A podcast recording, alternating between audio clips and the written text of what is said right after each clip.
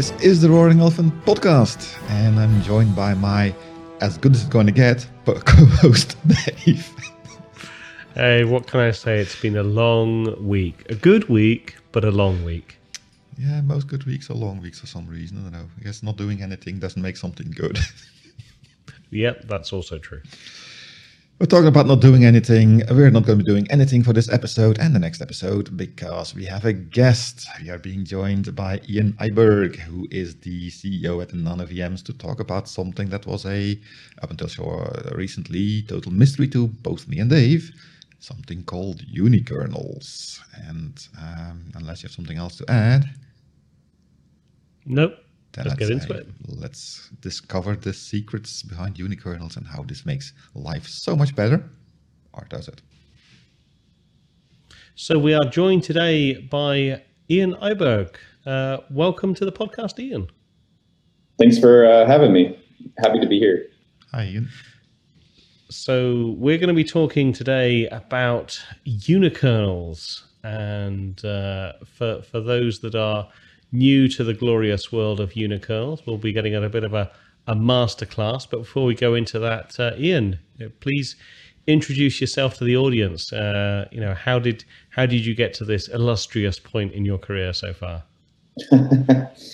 well, uh, yeah, I mean, um, so yeah, I'm Ian Eyberg. I'm the founder over at Nano VMs and um, have been kind of working in the the unikernel space for uh, four to five years now.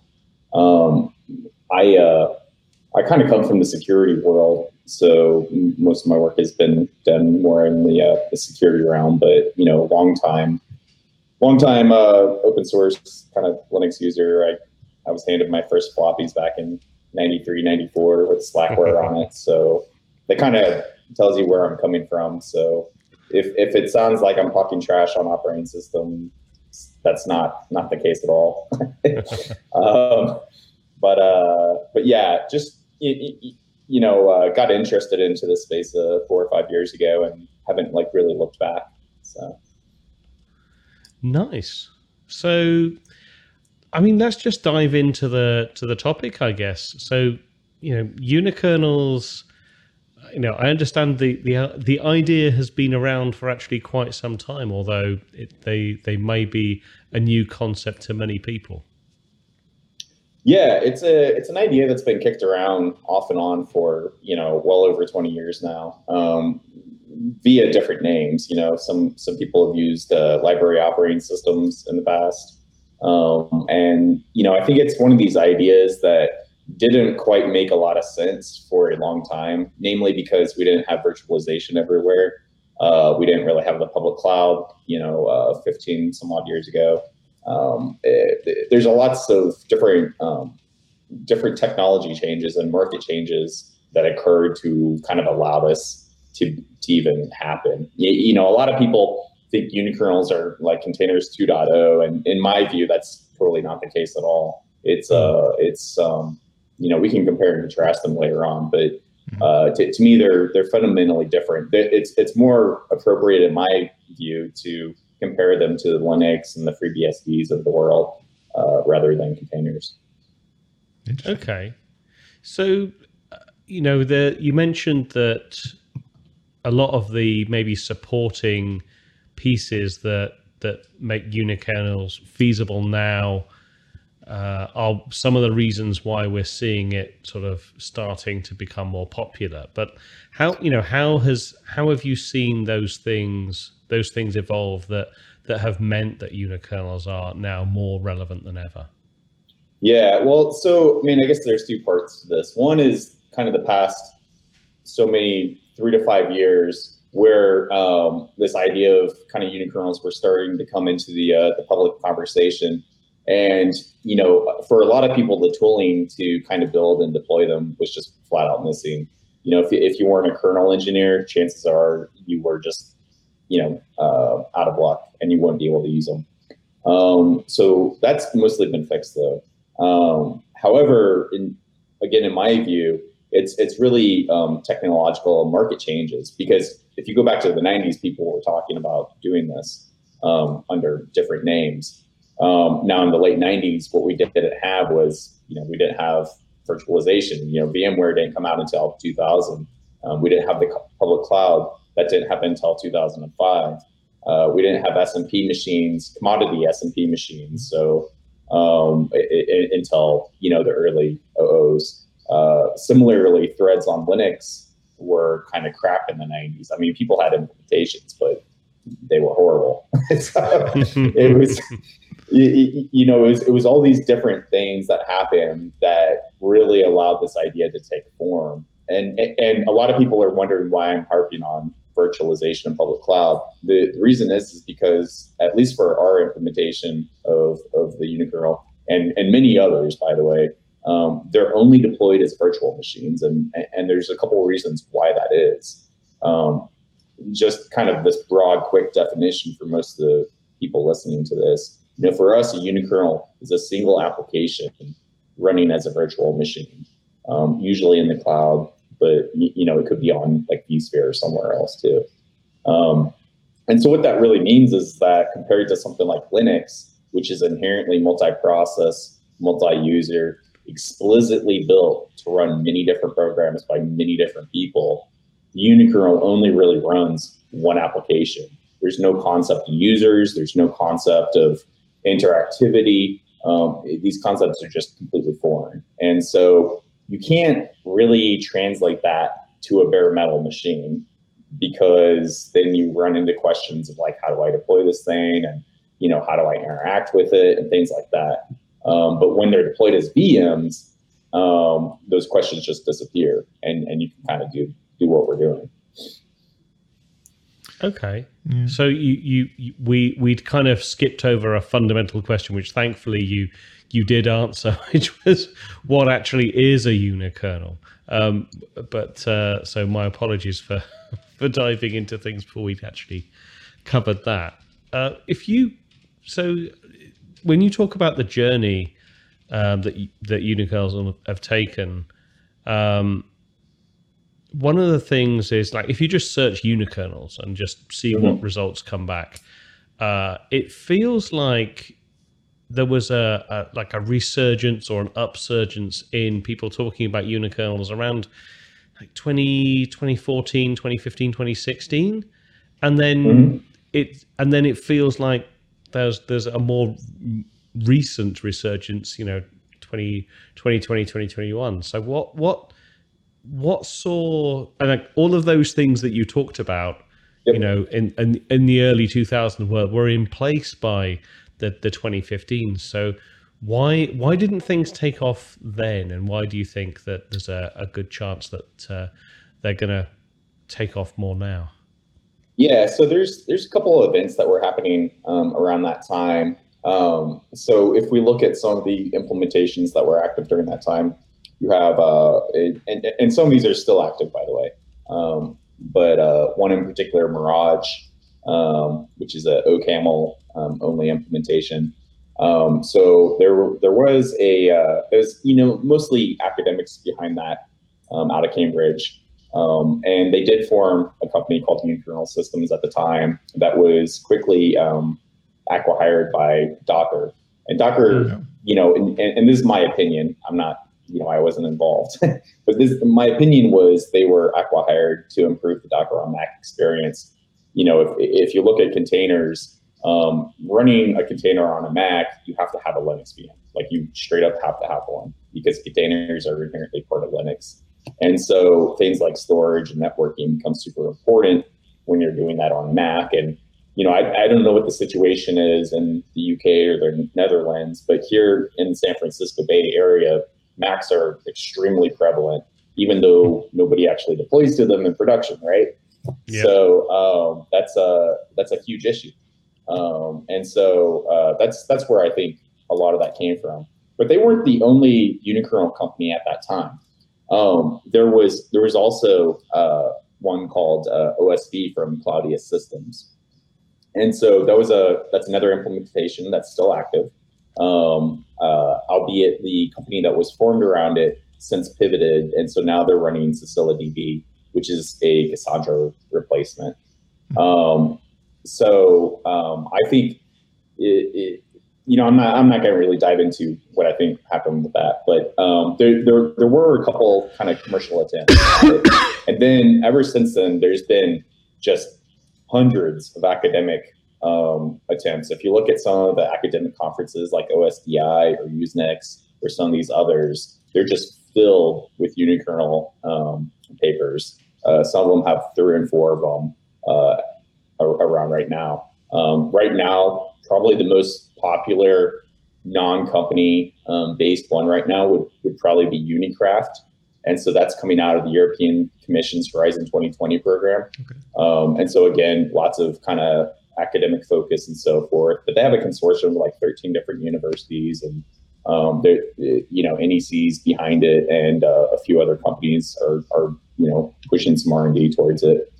Um, you have UKL from uh, Red Hat, uh, which I guess got swallowed up by IBM. So um, IBM actually had some um, uh, some R and D that was being done, mainly by people like Dan Williams on that front. Um, and, and, then uh, in Red Hat, what's really interesting about that was uh, none other than Ulrich Drepper, who you might know as the 20 year maintainer of libc. um, he's also involved um, with, with the UKL project there. So there's actually like quite a lot of activity going on, and a lot of people just don't even know how much activity there is, um, mainly because it hasn't you know, outside of commercial entities, there's there's only a couple of commercial entities other than ourselves out there, um, and so I think that's one one reason why it's not so in everybody's face right now. Um, yeah. So, sorry to to wrap it around. Um, yeah. that's that's that's where that five year you know plus gap came from. Was you know around that time, 2014 or whatever. Again, you just weren't using these things if you weren't a kernel engineer. Um, yeah. And that was one thing that we really kind of focused in on. Is like, okay, how do we make it accessible to mm-hmm. everybody? And in our view, um, it has to be so accessible that even non-developers can use it. So if I'm just, you know, some random um, IT person at a company, I, I don't code at all, but I need to stand up a MySQL or I need to stand up an Nginx or whatever. Um, I should be able to do that and not have to touch the code at all. Um, and so that's that's where I think you know the accessibility needed to be. Got it. No, makes makes perfect sense. So diving a bit deeper into sort of unikernels, like we gave a brief explanation. It's essentially a, you know an application running uh, solely that application running in a VM. But you know, if if we take uh, I don't know, let's say MySQL as a mm-hmm. as a, an example or something like that. Like you can't just spin up a, a MySQL process in a VM. Like it doesn't doesn't work like that. It needs something to boot from. So obviously there's there's there's something more than just the application. Like what what does that what does that look like, and how does how does that sort of uh, become a unikernel? Yeah, I'm I'm kind of glad you brought this question up. Um, there's this uh, popular misconception that unikernels don't have operating systems, mm-hmm. right? They're like, oh, it's just my application running without an operating system. That's not true whatsoever.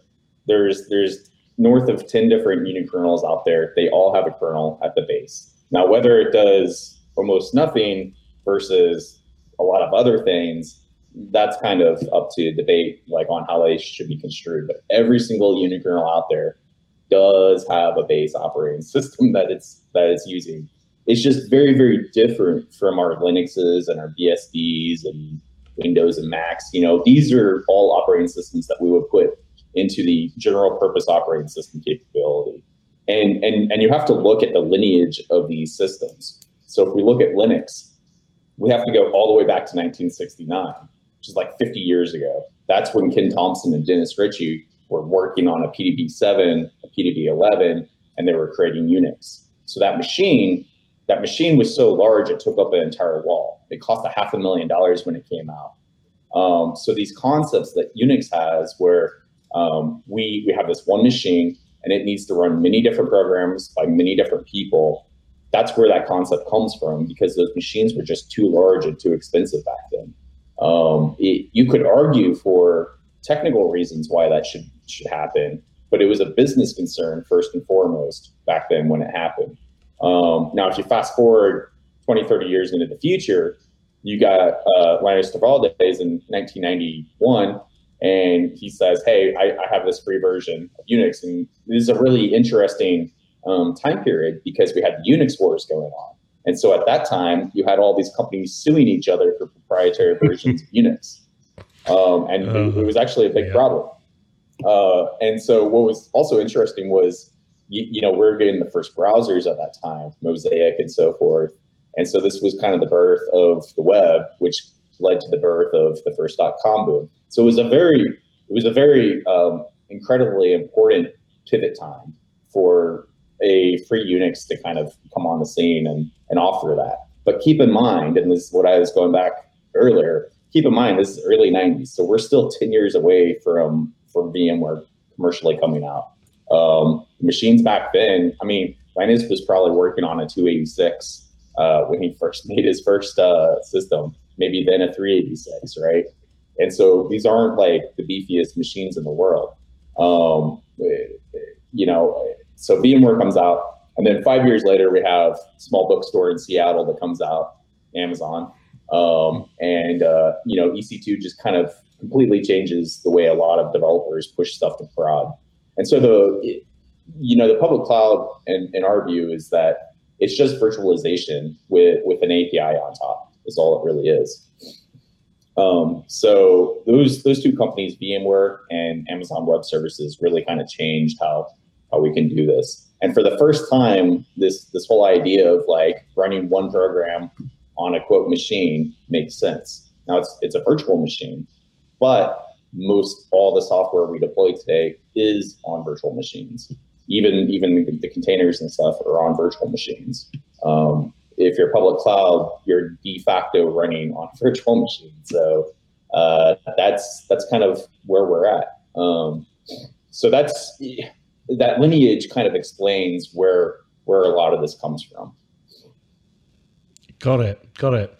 So when we're when we're talking about um, like the nuts and bolts of of a of a unikernel, uh, you mentioned that the common misconception of uh, people thinking that they don't have OSs. They do, just not in the traditional multi-purpose OS of like install an OS, then install an application, then run said, you know, combined install. So it's more of right. a, it's more of a like the bare minimum you need to like boot something and the bare number of you know drivers or um, sort of whatever it is that you need to get the application that uh, that is that you want to run it, within that. Is that sort of the sort of the the, the, the dummies version of what that looks like?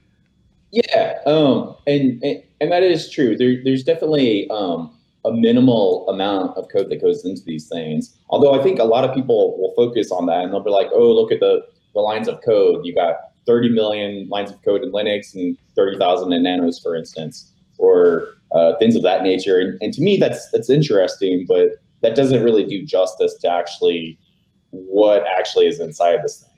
Um, just to compare and contrast, you know, if I go to Amazon and I boot up a Ubuntu um, image right now, there's like 30 different programs all running um, yeah. without me even installing a single thing and so that's that's different, you know, for, from from a viewpoint because uh, even if I only have like an EC2 small, which has one thread uh, that it can run, you, you you basically have 30 programs all fighting over this one thread, and that leads to a massive performance um, cost, which I don't think a lot of people realize how massive that performance cost truly is. Mm. Um, but but it exists you talked about drivers. You know, when we provision one of these um, applications to uh, to the hypervisor, there's like three drivers that we have to support. We have to support a clock, a network, and a disk driver. Now compare that to Linux. About half of that 30 million lines of code that I mentioned in Linux, that's all drivers. Uh, yeah. Why? Well, because Linux deploys to everything, right? Um, not just virtual machines, but every single hardware device that you can think of And every time you add a new piece of hardware, that's a new driver, um, it, you know, depending on what it is. And so your average Linux kernel, you know, still has support for like floppy disks, for instance. Mm-hmm. You know, I haven't even seen, except for you know the one or two that are hanging around my house. You know, I haven't seen a 1.44 floppy forever. You know, um, yeah. and yet that exists in most default installs. USB, it's it's like why would you need a USB drive on a virtual machine? Where am I supposed to plug in the USB stick? You know, there's there's a lot of this stuff. The whole concept of users doesn't even make sense in a DevOps world where you know if you're an engineer like an Uber or an Airbnb, you don't have like like one database. You have hundreds or thousands of databases, and so DevOps people have kind of conditioned themselves to um, making these kind of golden VMs. And, you know, in this day and age, it might be a, a container, um, but it's really just designed to run that one application. And so um, it, it really doesn't make sense to have 100 different users or 100 different programs all on that same instance. And, and unikernels really kind of enforce this at the kernel level, basically um, to the extent that like we literally can't run other programs on that same instance other than the one that's running. Um, what's kind of cool is that that gives us some of the security that we so desperately need in some of these Linux systems. Um, you, you know, right off the bat. Okay. Yeah. Before we go into the security thing, just something when you were talking that triggered me. You say, "Cool, if I boot up a VM on Amazon, I have thirty thousand things running." Uh, the kernel has a lot of drivers which nobody ever uses. Um, it's almost correct. However, those drivers only get loaded into the kernel dynamically if you have the hardware to support them. So basically, your USB driver in the virtual machine, it's still there to have virtual USB key mm. mounting for DevOps purposes, things like that. You still need that connectivity, but a floppy drive, for instance, probably isn't going to get loaded there anyway. So even though, yes, the Linux kernel has all that stuff in it, it's not necessarily running on top of that. And following on from that, uh, typically, okay, not 100% true. There's a lot of uh, garbage running on these VMs that shouldn't be running. And if you're a good DevOps engineer, you would be taking them out anyway. But still, most of that stuff is running for a reason. It's there because you're using it.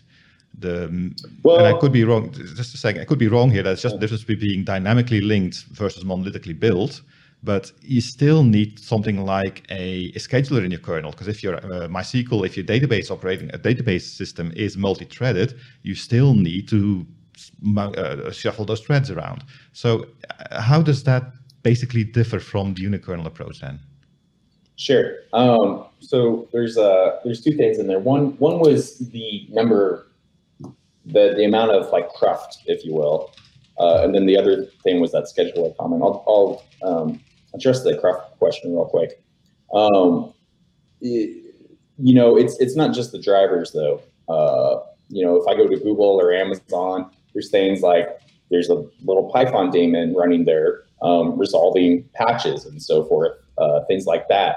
Uh, most of these systems they have not just one, but like more than a dozen different interpreters installed, mm-hmm. even though you might not even know that language at all uh, that's installed. The only person that's going to um, deal with that is is an attacker. You know, if you sudo apt-get install like one thing, it pulls down thousands of libraries. We, we didn't address the fact that some of these systems literally have, you know, two or 3,000 different shared libraries on a system that you're never ever going to use. Um, so, so there's a lot of other stuff besides the drivers that are that are there. Um, in terms of the scheduler, uh, it's, it's good that you brought that up. So most unikernels out there are um, going to be single process by nature. Um, a lot of them are single threaded, uh, but many, including Nanos, which is the one we work on, are multi-threaded. Mm-hmm. So having the concept of multi-threads, you're still going to have the concept of a scheduler. What you're not going to have, though, is this concept of switching out process to process. Yeah. And so if, we dive into what's called context switching, there's there's a couple different forms of context switching. You can go from kernel thread to kernel thread. You can go from kernel thread to user thread. You can go from user to uh, to user, and these are these are all costly to just some degree. Um, a lot of the earlier unikernel implementations out there observed the multi-process context switch, and they're like, "Wow, this is this is insanely expensive." They also were looking at the kernel to user land switch, which is also um, fairly expensive. In our view, um, and you know what we've measured, uh, we believe that the kernel user is um, worth uh, keeping for security reasons. Um, however, the multi-process uh, context switch, which is still extremely heavy, um, we chose to trash. And so um, the scheduler itself uh, is actually pretty bad. so there's this paper called "A Decade of Wasted Cores" out there, and it basically just talks trash on the Linux scheduler. And it's it's not because um, uh, work has not been done on it. Lots of work has been done, and there's many different schedulers that you can actually choose depending on your application's needs. Uh, what, what the deal is is again going back to this concept of you have um, a certain amount of hardware power available to you in, in, in terms of threads, hyperthreads, and so forth. And then you have all these different applications that are fighting to use them. And if you're trying to have like 100 different applications time slice on one thread, you're going to lose. Um, and and the unikernel kind of gets gets away from that model, and it's like, okay, how many threads does your application actually want or need? And, and, and then position your hardware for that. You know, if, if you want and can use one thread, that's great. If you can use 4,000 threads that you can spin up on Google, great, use it. Um, otherwise, you might want to look at scaling uh, horizontally instead of vertically, mm-hmm. which is also an option and it, perfectly, perfectly okay. Uh, so, but but again, diving into the scheduler stuff, there's a lot of things besides switching around processes that happens in a, in a general purpose operating system like Linux, besides just scheduling that uh, that little CPU time.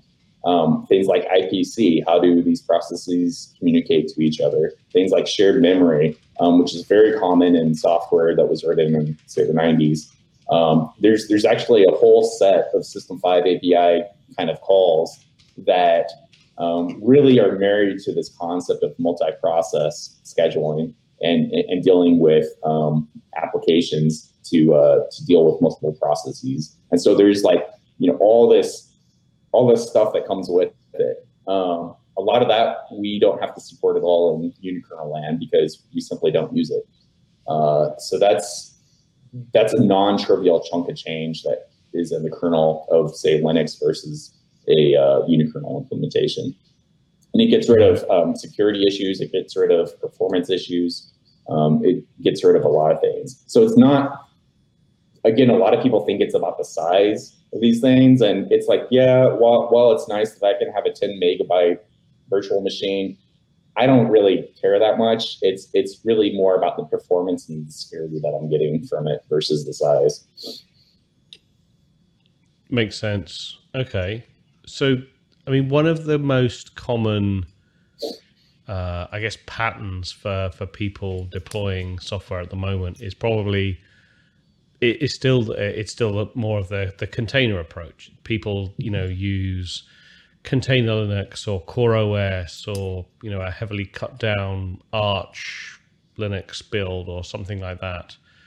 You know, you mentioned like size is not really like yes there is a size difference but that's not i agree that it's not really terribly motivating unless you're in a very mm-hmm. very specific kind of scenario so you, you, know you say that the, the performance is the, the thing that is more impactful you know what sort sure. of order of magnitude a, a, a could people expect for, for a unikernel approach versus something like a, a heavily optimized you know container build Sure. And um, so just to start off with, the answer is going to depend depending on your language of choice.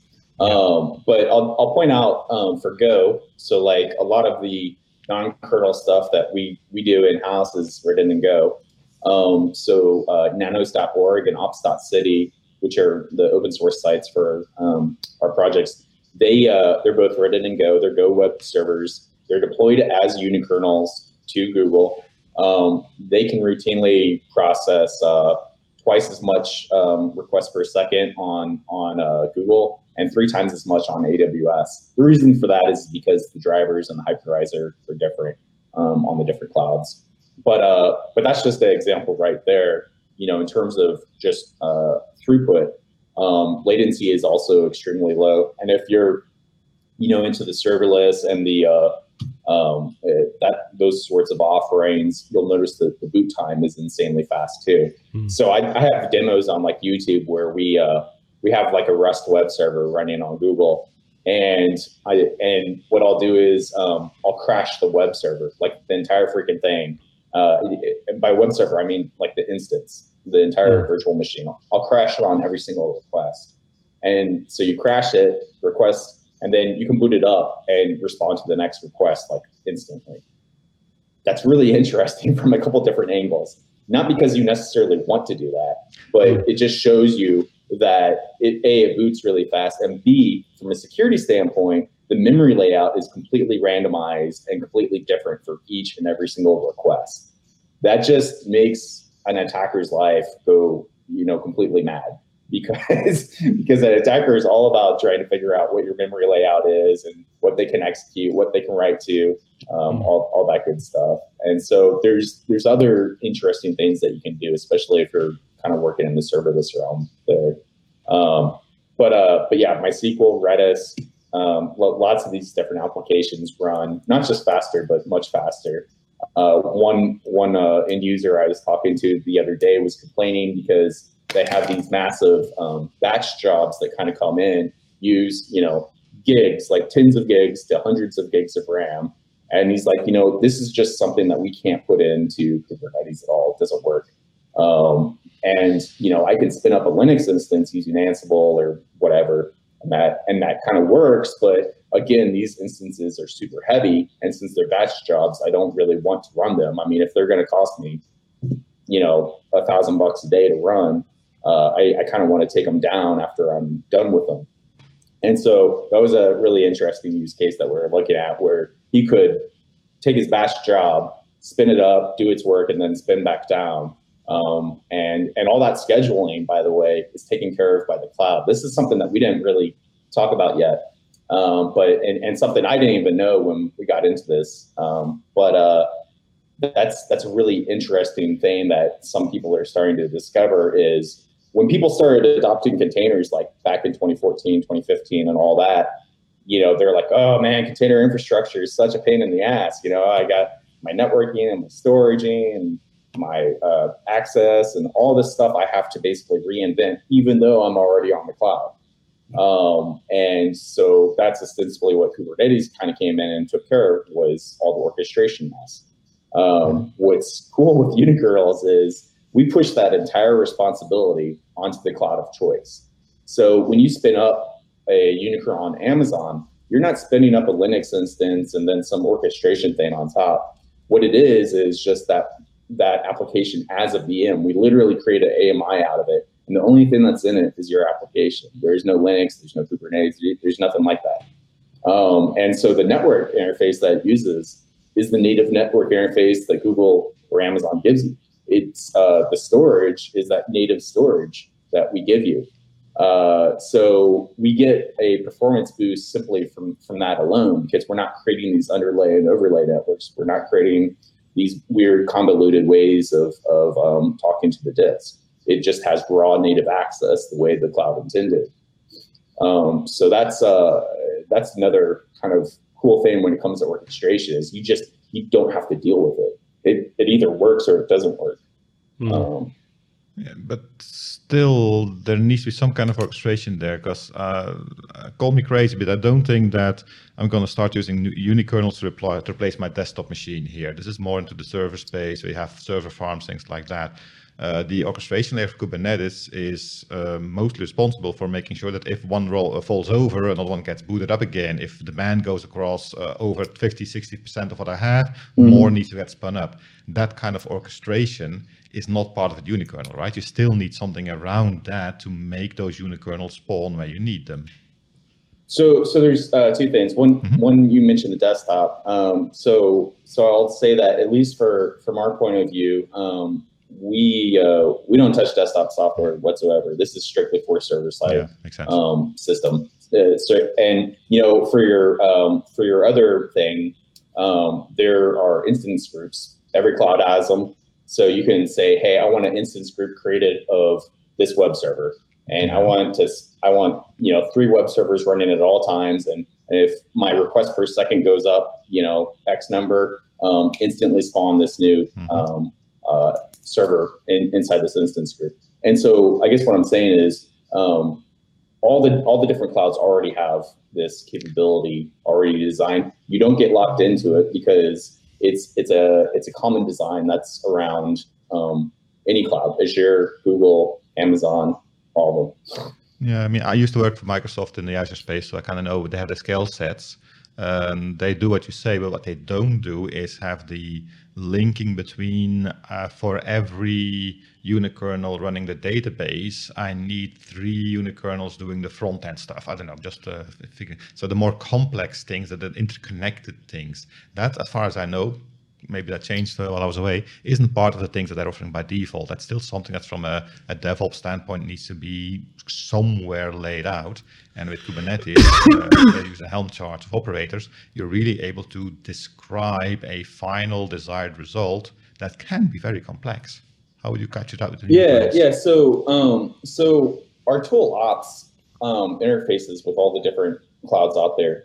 Um, there's no central daemon that can controls all this. But you can get, you know, uh, pretty pretty complex. And like I said, using your scaling groups, auto scaling groups, using these uh, instance templates and so forth, you can design some pretty complex kind of um, configurations um, and and say, hey, uh, you know, if if this is producing X number of errors per mm-hmm. minute or whatever, uh, just get rid of it, or you know, use use this other um, image. Um, you can also go the very simple route. Um, you know, I think a lot of scaling issues can get overcomplicated pretty fast. Um, and so we, we kind of caution people to, you know, start, start simple and then go as whatever your um, application actually needs. And that, you say that the tool ops, that's this one then I'm putting on yep. the screen here now. So this is so, basically. So, so basically this isn't, uh, sorry, uh, this isn't really a Kubernetes replacement. Um, like I said, a lot of that orchestration stuff goes out the window because it's using actual like real cloud native stuff, not not a not a native on top of native, but uh, actually using the, the actual primitives that every hypervisor would support. Um, and so uh, so yeah, this will build your image. Um, a lot of people, you know, aren't using Nanos the kernel themselves um, personally because you know it's it, it's a kernel, and there's there's there's lots of random things that you have to do um, to to actually build the image. And so ops kind of makes it easy. It'll like look at your binary, grab all the shared libraries that might be linked to it, mm-hmm. you know, build the actual disk image, upload it to the cloud, build the AMI or you know whatever it is, and then um, also allow you to you know spawn instances or put them into scaling groups or things like okay. like that. So that, does sound a bit like what Docker does on the one hand, building the container, putting all the libraries together.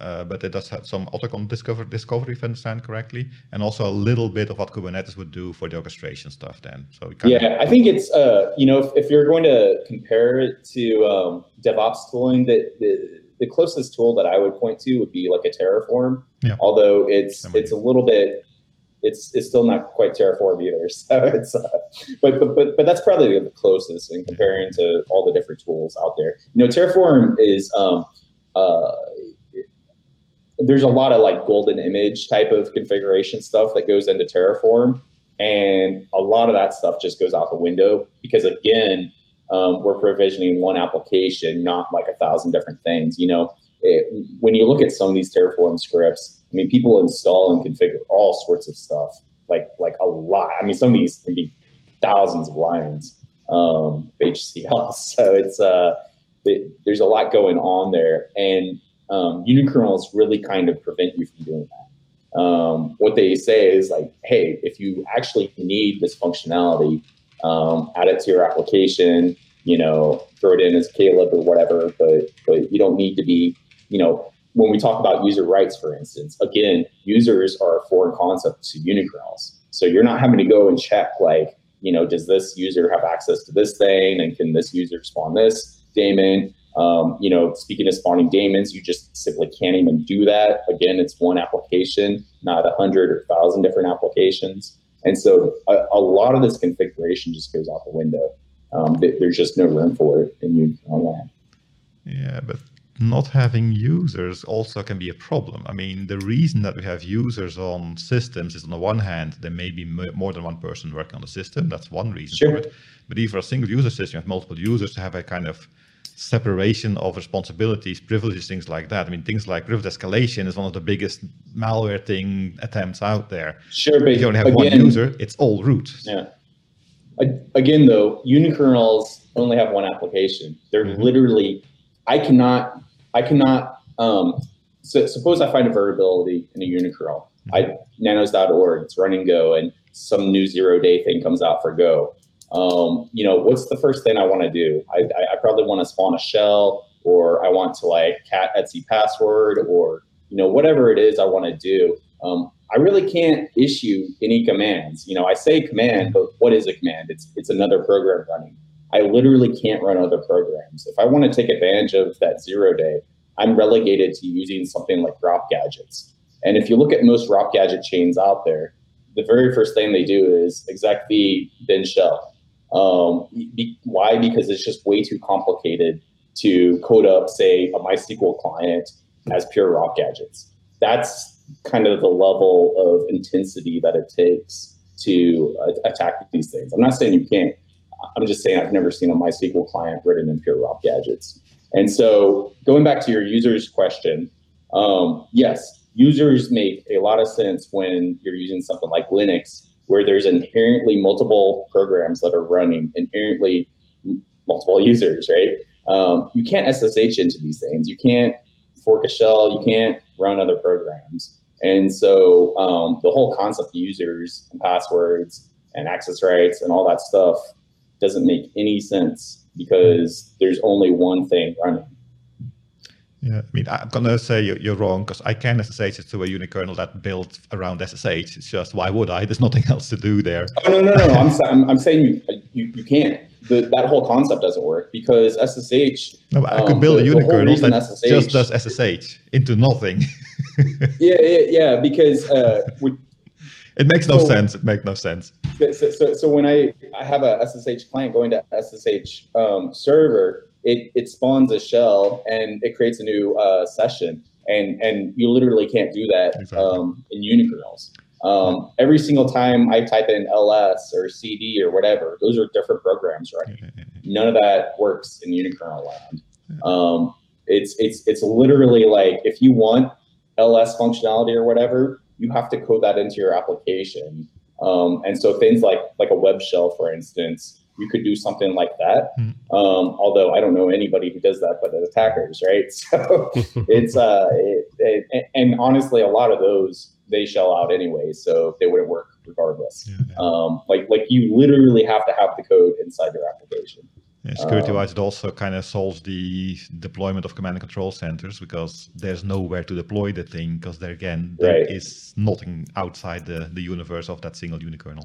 Right. I mean, you you I basically the way I would attack these things is, and, and I can think of a couple of ways. Um, you know, there's there's things called um, uh, process hollowing, where you literally like take over the process. Although in this case, it would probably just crash uh, the system because there's only one process.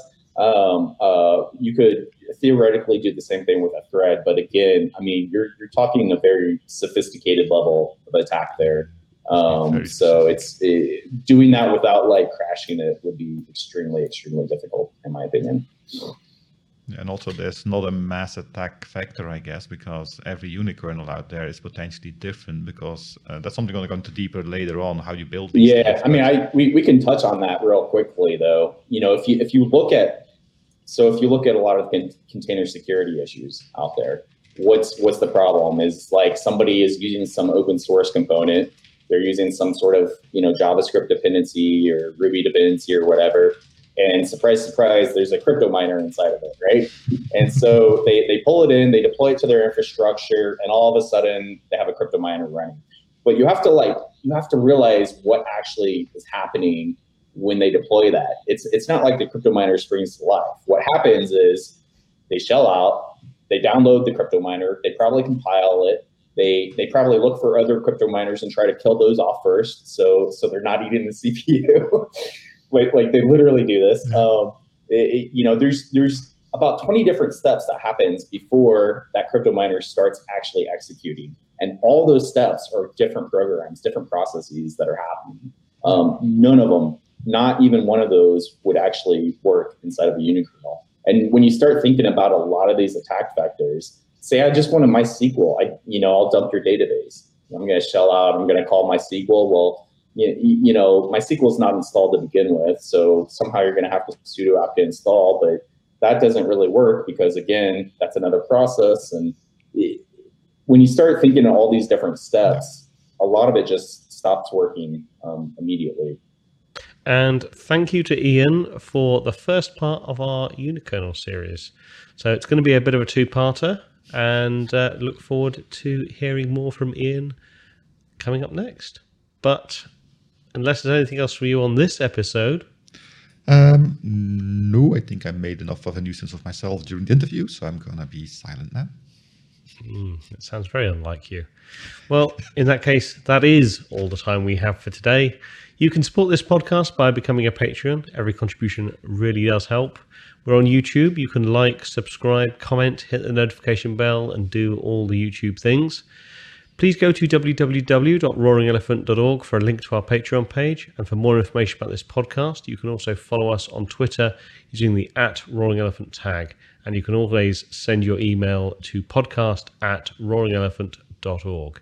Until next time, my name is somewhat educated on unikernels, Dave. And my name is How Can I Do This Without Breaking My Vow of Silence? I don't know. Jon? Oh, and we look forward to talking to you next week. Goodbye. See you then. Too convoluted. Uh, no more convoluted than usual.